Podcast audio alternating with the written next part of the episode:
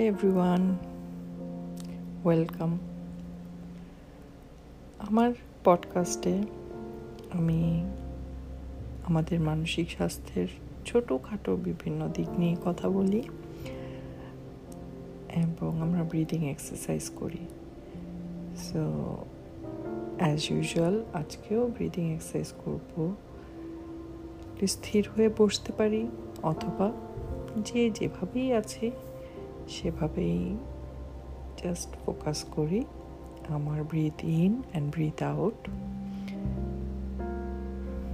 স্থির হয়ে বসবো, অথবা স্থির হয়ে যে অবস্থাতেই থাকি পডকাস্টটি শুনব। আমরা মেডিটেট করি, আমরা মেডিটেশন করি। মেডিটেশনের মধ্যেই ব্রিদিং এক্সারসাইজের কম্পোনেন্ট থাকে। আমাদের মানসিক স্বাস্থ্যের বিভিন্ন দিক থাকে। মেডি, কখন আমরা বুঝতে পারি যে মেডিটেশন যারা করে বা আমি যে মেডিটেশন করি, আমার সাথে অন্যদের পার্থক্যটা কি? এটা বোঝার উপায় হচ্ছে, আমরা যখন অন্যদের মাঝে যাই বা কোনো ভিড় কোনো একটা স্ট্রেসফুল সিচুয়েশান একটা ক্রাউডে থাকি ক্রাউডের মধ্যে যাই, তখন অন্যদের যেই স্ট্রেস থাকে বিভিন্ন সিচুয়েশনে আমাদেরও থাকে বাট আমরা সেটা থেকে ডিস্ট্রেস করতে পারি ইজিলি আমরা আমাদের ফিলিংসটাকে ভালোভাবে বুঝতে পারি ওই সিচুয়েশনে রাদার দেন আমরা লস্ট হয়ে যাই না। আমরা কন্ট্রোলটাকে রাখতে পারি আমাদের ফিলিংসের আমাদের আচরণের থ্রুতে আমাদের ব্যবহারের থ্রুতে এবং আমরা অনেক বেশি গ্রেটফুল থাকি নিজের প্রতি, নিজের যেই সত্তা, যেই পার্টটা, যেই সত্তাটা ব্রিদিং এক্সারসাইজ এবং মেডিটেশন এবং মাইন্ডফুলনেসে ফোকাস করে, সেই পার্টটার প্রতি অনেক অনেক অনেক অনেক thankful and gratitude show feel করি। এবং আমরা অনেক বেশি ওয়েলকাম করি নিজের ধৈর্যটাকে রাদার দেন অল্পতেই রিয়াকশান করা থেকে।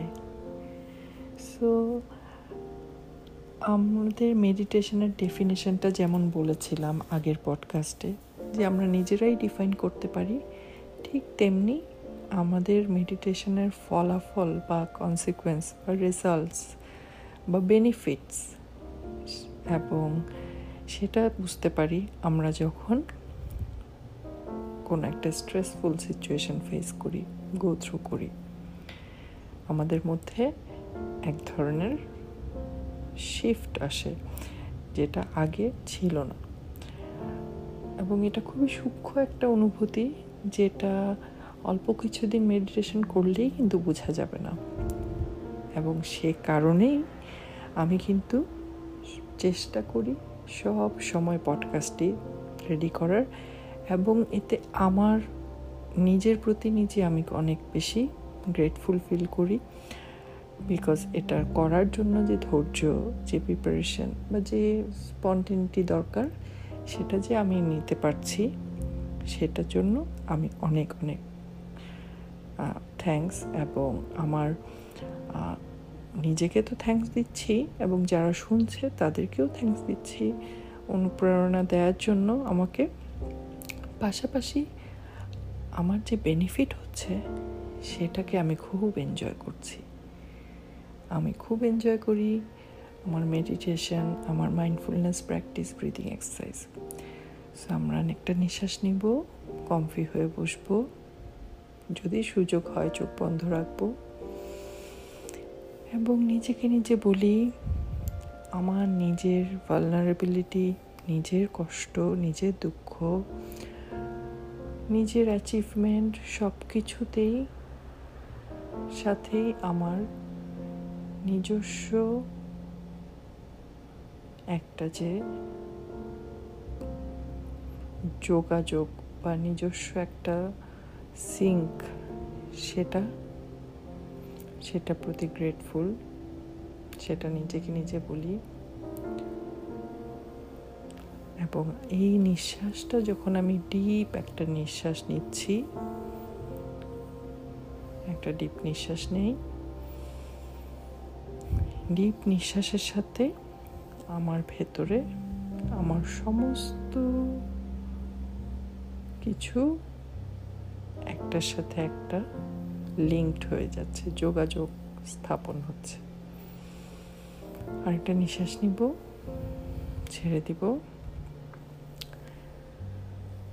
ফোকাস করি আমার নিজের মেডিটেশনের যে মাইন্ডটা মাইন্ডফুলনেসের যে মাইন্ডটা নট নেসারলি মেডিটেশনের জন্য আমাদেরকে সবসময় খুব একটা স্পেশাল অ্যারেঞ্জমেন্ট করা লাগবে।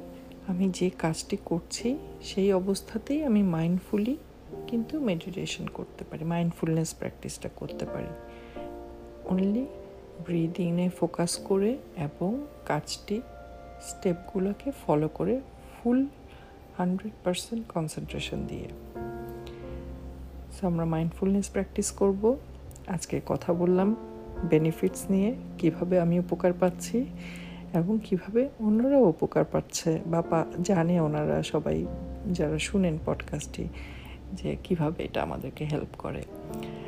এবং আমরা কন্টিনিউ করব আমাদের ভালো প্র্যাকটিসটা এবং আমার তরফ থেকে তো অনেক অনেক অনেক অনেক শুভকামনা সবাইকে এই প্র্যাকটিসটা ধরে রাখার জন্য। ভালো থাকি সবাই, আবার কথা হবে।